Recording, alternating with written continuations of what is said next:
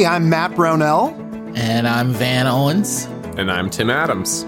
Welcome to Climbing the Mountain, where we dive into the scriptures and discuss themes, connections, and real-life application. We're kicking off a series here where we're going to examine the Sermon on the Mount and discuss implications for this teaching for Christians today.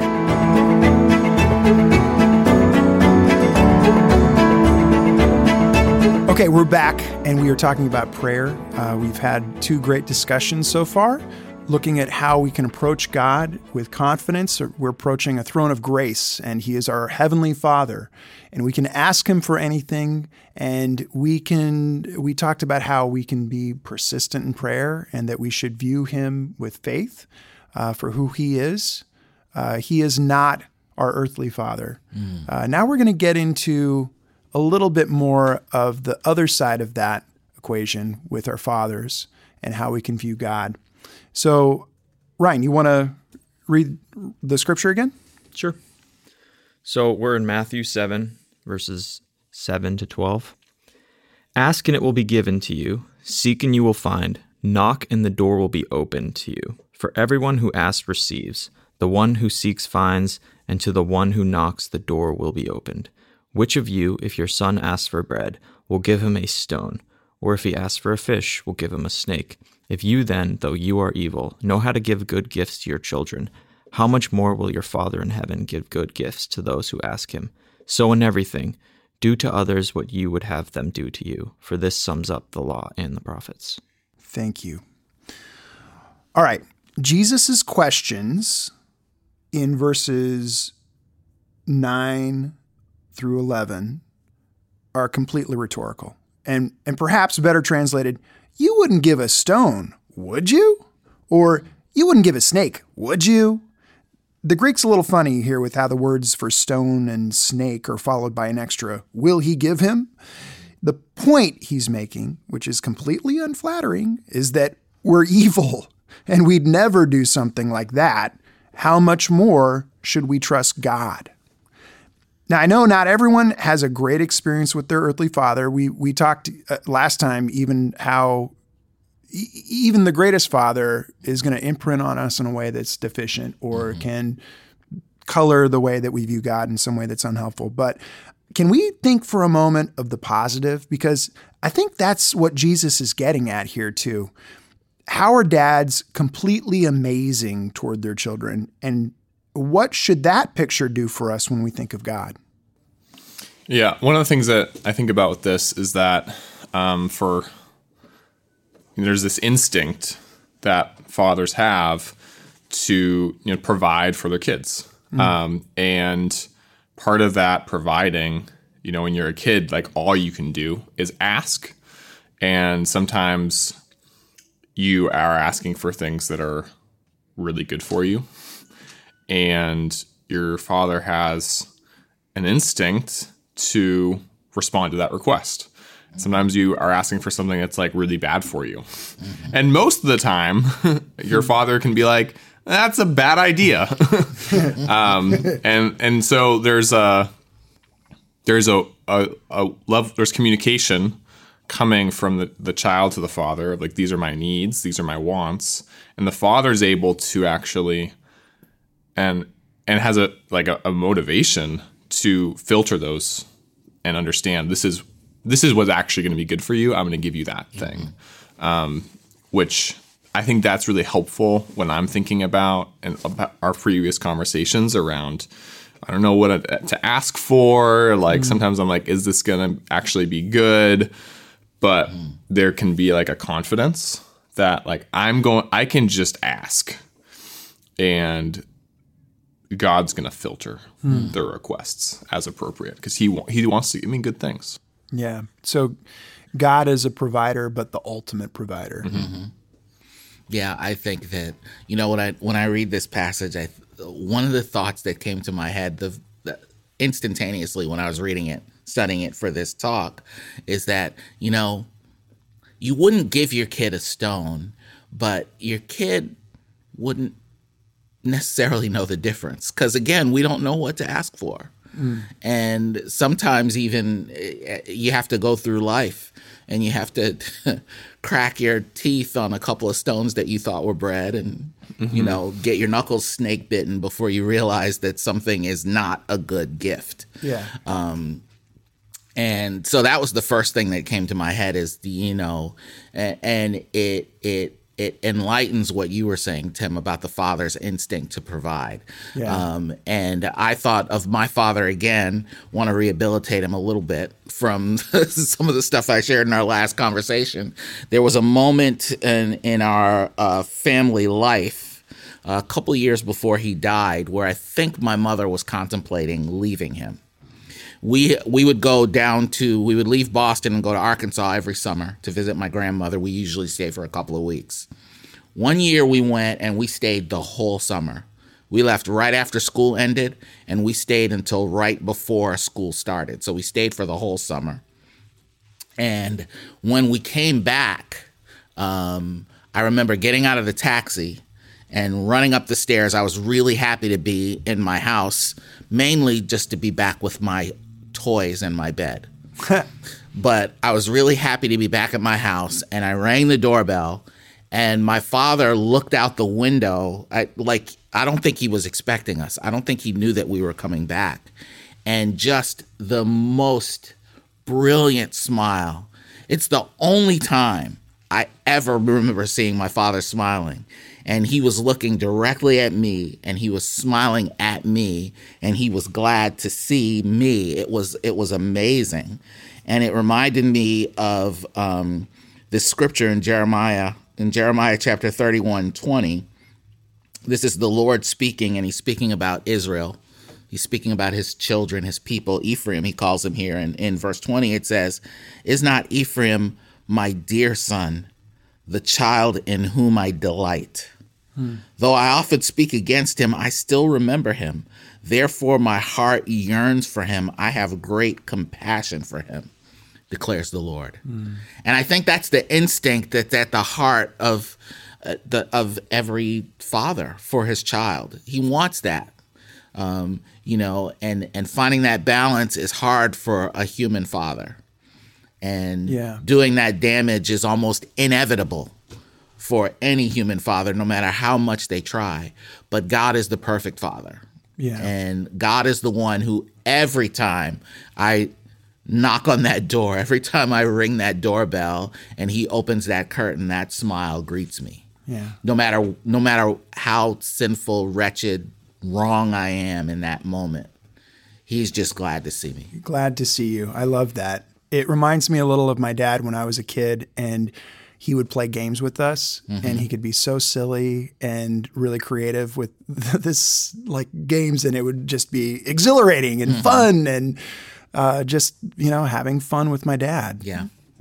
Yeah. What, what I find interesting about this, uh, I brought up earlier in one of our earlier episodes about Jesus as a teacher.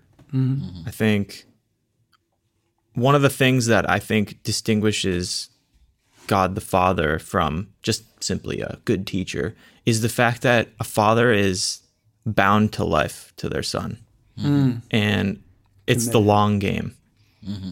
A teacher you might have for, you know, a year, maybe a couple years. Mm-hmm. Maybe you have a coach for a team that's teaching you to become a better player or whatever it is, to become a mature adult. Uh, that's the father's role, is mm-hmm. to train your children in becoming what your view of a good adult is, right? Essentially. But it's the long game. Mm-hmm. And I think one of the things I that's really comforting about God is he's in it for the long game. He's not going to just give up on us. Yeah. Right. You know, persistence in prayer is a lifelong thing. It's not just a until you get to a certain point and then it just stops and you're done mm-hmm. and you can do whatever you want now. It's a lifelong relationship, and uh, I think the the long game, the fact that we're tied to him mm. because we've decided to be disciples for our lives is one of the roles of how I view him as a father. I mm-hmm. guess we're we're of him. We are. We've taken yeah. his name. We yeah. yeah. We're we belong to him. Mm-hmm. Uh, I love that. You, you know, uh, the other thing I was thinking about with this is that uh, protection. that mm-hmm. that dads protect. Have you ever seen those dad save videos? Yes. Like they're they're amazing. Like you see some dad like swinging a kid, or he's, another kid's in his arm, and uh, suddenly the kid falls out of something. He just grabs him with by one hand, with right, their leg yeah. is before they fall on their head, and it's like, or like I saw one where you see this uh, these kids going down in a sled. And you're, and then you hear some screaming, and they're like, "No!" And this other kid's just like has their back or something to the sled that's careening toward them. They can't get it. And then this dad comes out of nowhere. He's running lightning fast and just picks up the kid right before it uh-huh. gets hit. Uh, yeah. So there's this superhuman kind of protection instinct that just kind of kicks in, and like you're again, you're committed to this this this child, and you you're you know you protect them. Um. I think there's an aspect to this, though, and Van, I was thinking also when you were talking about kids not knowing what a stone is, I was also think, thinking kids might actually prefer the stone to bread, or, you know, get, you know, I won't name names, but there were um, people that were taking stones and throwing them off of overpasses at cars mm-hmm. when I was a kid. Um, I may have... want to move on from that right away. Um, it, you know, kids do stupid things, and, and dads don't give them the the snake or stone because they, they want to protect them too. Mm-hmm. Uh, even if they don't realize that this is bad for them, they, they want to protect. And I think in this society, um, the other thing I was thinking about is that the father, you got to remember the society, the father would have been Uh, the parents, really, the, the most important command in the Decalogue, the Ten Commandments for one another, was to honor your father and mother. Mm-hmm. The honoring your parents was one of the highest things. And so the father would have been deeply revered. So think about that for a second when you think of uh, God saying you, even though you're evil. It reminds me a little bit about how he says, if you don't love me more than your than your parents, uh, you, you know, you, it's like hate for them, basically. That's how much more you need to love me. It reminded me a little of that. It's that our most invaluable relationship, uh, God is so much more valuable mm. than than that relationship that it's like hate. And uh, he's so much more important and valuable than than our mo, one of our most important relationships, that that earthly relationship would feel like evil uh, to his goodness. Um, that's mm. how much above everything God is. Mm. Let's talk a little bit about that goodness, though. Mm-hmm. Jesus seems to claim that God only gives good gifts. Do we really believe it? I think we'd all point to an unanswered prayer. And when I say unanswered, I think what we really mean here is that God said, no, don't we? how, how have you had your prayers go seemingly unanswered, only to prove later that God saw a picture you couldn't see? Well, you know, I think that God does sometimes say no. And I think that he also sometimes says not yet. Mm-hmm. And um, I can think of many, many, many times in my life where I prayed for something very specifically and it didn't happen. And I was so, I was so thoroughly disappointed. And um, I think that, I, I think back to uh, three years ago, I was praying because at the time, my wife and daughter were living in Louisiana. I was living up here in Massachusetts with my son. And there were several things in my life that I thought, God, I don't like to, I don't want to be a kid here and just ask for what I want. But I'm going to, and here's what it is. Mm. I said, I want my wife and my daughter back with me. I want them, I want to be in the same city, in the same house with my wife and my daughter. I want that. I want to be financially stable enough to be able to make that happen. I I want that. So yes, I want more money. I want uh, I want an adequate place for us to live. I the place, the condo that we had up in Boston was too small. It was in a not so great neighborhood. I want a better place. I want a bigger place. I want all this stuff. I don't know if it's your will to give it to me, but I want it. I just, Daddy, I want it. You know, and I I have a big thing with people saying daddy in public prayer. But in my mind, that's how I felt like I was I was being a kid. And um and the the last thing I said is, and I want this one I thought was impossible. I want my wife to come back to church. She had told me on not a few occasions, I'm never going back to that church. She said that phrase to me dozens of times. And uh, so, but I, I said that to God and I prayed it and I prayed it probably consistently for about a week. And then I stopped praying it because I just rational, I, my rationale was I'm being, I'm being childish. I'm going to stop praying. Three years later, all those things have come to pass. And as I look back on it, I see that God was was working out the timing. I think maybe it was Tim, you were talking about Daniel oh, and yeah. how yeah. Daniel prayed and what was it, twenty, twenty-one years later? twenty the days there, but yeah. Right. So I'm pretty fast for him. Yeah, some long time later, the angel showed up and said, yep, we heard it that day, but stuff was going on.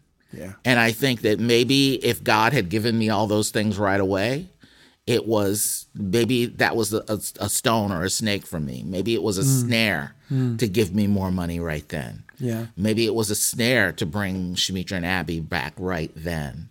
Um, that, it, you know, sometimes the answer is no, but sometimes it's not yet. That God understands, God understands time in a way that we can't even fathom because he's outside of it. Yeah. And so he sees mm-hmm. he sees the story from beginning to end all the time. And so he knows exactly when a thing should happen, something that we cannot ever know. Yeah. Yep. Yeah, I, I've prayed for things like, uh, you know, I need a new job, God. This one uh, is too much. And he did, you know, doesn't give it to me. Mm-hmm. And and in retrospect, I mean, eventually, he, yes, that that did happen. But I was still at the other job for quite a while, mm-hmm. and it was actually really good because I learned things in that time that I needed to learn. Mm-hmm. And I didn't know that I needed to learn them, but God did, because God sees all of time and knows exactly what I need in time.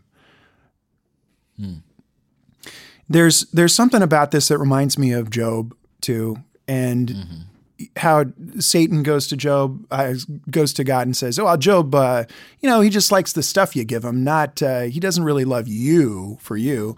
And I think there's, um, there's something about that in, in, and we've talked about a little how we pray and what we pray for and how the Spirit is involved and helps us to desire the things that God desires and helps us be conformed more into Christ.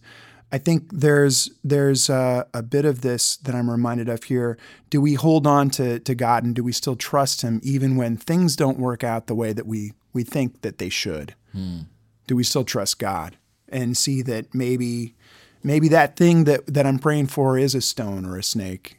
Um, James one says, don't don't be deceived, my dear brothers and sisters. Every good and perfect gift comes down from the Father of heavenly lights, who does not change like shifting shadows. And I think he reminds us not be deceived, because that is a, a very easy way to be deceived. Mm-hmm. Yeah, it's really easy to deceive yourself. I found that. Mm-hmm. Um, what I what I find um, kind of hard about unanswered prayers is that, again, my, my view of good is messed up. It's things that are more subtle, though. It's like healing or, mm-hmm. you know, struggle, because I'm like desperately want comfort. mm-hmm. Like people desperately want something comfortable and mm. peaceful and good. And those are good things themselves. But the timing is really critical. Mm-hmm. It's it's super easy to be very impatient. Yes. Is what I've found. It's mm-hmm. just like, okay, I forgot about like all that time. But then I look back at, you know, after years and you're like, wait a second, I, I got all these things. Mm-hmm. Uh, like when I, when I first was learning about God and the Bible and Christianity and Jesus for the first time, like really actually trying to learn about it. I was, I wanted to find a church community that wanted the same things that I wanted at that state mm-hmm. of my life. And I was like, all right, I'll let you, I'll let you see what you think you want. And so I got involved in a different church. Everybody thought exactly the same. Mm-hmm. Every, there was no difference. And it was, if you towed the line to anything that was a little bit out of line from what they thought exactly was right, mm-hmm. it was like, whoa, you're not on our team anymore. Hmm. And I was like, oh, I see. Like, you know, humility. Mm-hmm. You know, like, you don't know anything. You just yeah. started. You don't know what you're talking about. Yeah. And I had to learn that. And then I, I think for me now, like, I feel very comfortable. And I feel very, you know, blessed to be a part of this community because I've seen what it would be like without it. But mm. I would, I have a feeling that I would doubt things more mm. if I didn't get to experience that. And that was something that it's like, what you, the first church you give me is like just not the right fit. What do you mean? I thought mm. you wanted me in. Yeah, yeah. And no, he had a plan that it, was better that, than my plan. Isn't that weird? Like, I think all of us tend to be people who love to read. Mm. Um, you know, we've self-selected, I think, a little bit for that. Mm. But there are things that we can only learn through experience. Right. And sometimes we need those experiences to to form our lives in a way, and the way we think and approach things. It reminds me again of Job, because I was just thinking, like, you know, God never tells Job any of the behind-the-scenes stuff, right? None, none of the drama in heaven with Satan saying, oh, he doesn't love you for you. He just loves the things that you... He doesn't say any of that. And and sometimes I wonder, like, it, we ask things of God where we don't even know what we're asking. Like, we we don't understand. And what does what does God do to Job when he, he first of all, he appears in a whirlwind, which that that would be pretty intimidating. Yeah. Mm-hmm. And what does he do? He basically says, who is this who uh, obscures my my plans with words without knowledge? Mm-hmm. What yeah. an intro. He basically says, listen, Job, you don't know what you're talking about. Mm-hmm. You're not me. Yeah. And you know what that does for Job? I mean, God never tells him any of the why, but that helps him. Mm-hmm. It reorients him to trust God again and, and say, okay, yeah, you're God, I'm not. And no plan of yours can be thwarted. Mm-hmm. And I and I trust you, regardless of, this doesn't mm-hmm. look like how I thought it should be, and this doesn't seem fair, and but you're God. It's it's like when the kid when the kids get to the stage where every question is why. It's time to go to bed. Why? Well, because you need your sleep. Why? Well, because if you don't sleep, you won't grow. You'll be unhealthy. Why? And eventually the answer is what to why is because I said so. Yeah. So just do it. And, you know, we uh, we understand that. And I even understand that on an intellectual level with God, that sometimes the answer to my prayer is going to be no. But again, this is another reason to persevere in prayer, to keep praying it until it becomes clear to you, not just that the answer is no, but why the answer is no. Mm. And sometimes that can happen in a day, but sometimes it takes years. Sometimes it takes decades. And, you know, we know intellectually, my wife has a cousin who, when she was in third grade, came home from school and said to her mother, I don't ever want to go back to school again. And her mother said, okay. And she really? never did. What? She never went back to school in the third. And we hear a story like that and we say, that is ridiculous. That is actually abusive. Uh-huh. And yet, sometimes, even today, even after forty years of walking with God, He doesn't answer my prayer in a day. And I'm like that. I'm like, you don't care about me. Mm. You don't you don't want me to do well. You don't want me to be happy. You don't want you're you, you're just you're out to get me, like I thought my own physical father was. Mm. Because again, it's so easy to default when you're not in a in a persevering prayer relationship with God, when you're not working through all those no's so that you can hear the no and so that you can understand the no. Mm. Yeah. Well, we've looked at God as our Father who is above all fathers. Fathers are amazing, and God is so much more amazing that even the best father seems utterly evil, which is sad for our fathers. But it means really great things because God is so good, and, and we can trust him. I think that's the other thing that we get out of this is that, you know, he sees the big picture and knows the snow, the stones and snakes, the things that we're fumbling around in the darkness that are that are like, oh, that's what I want. No, that's not what you want. And um, I think we can see also that because he sees the big picture, it short time or long, he's going to give us what we need, mm-hmm. and we can trust him in that. All right, we've got more. We'll come back another time. Thank you.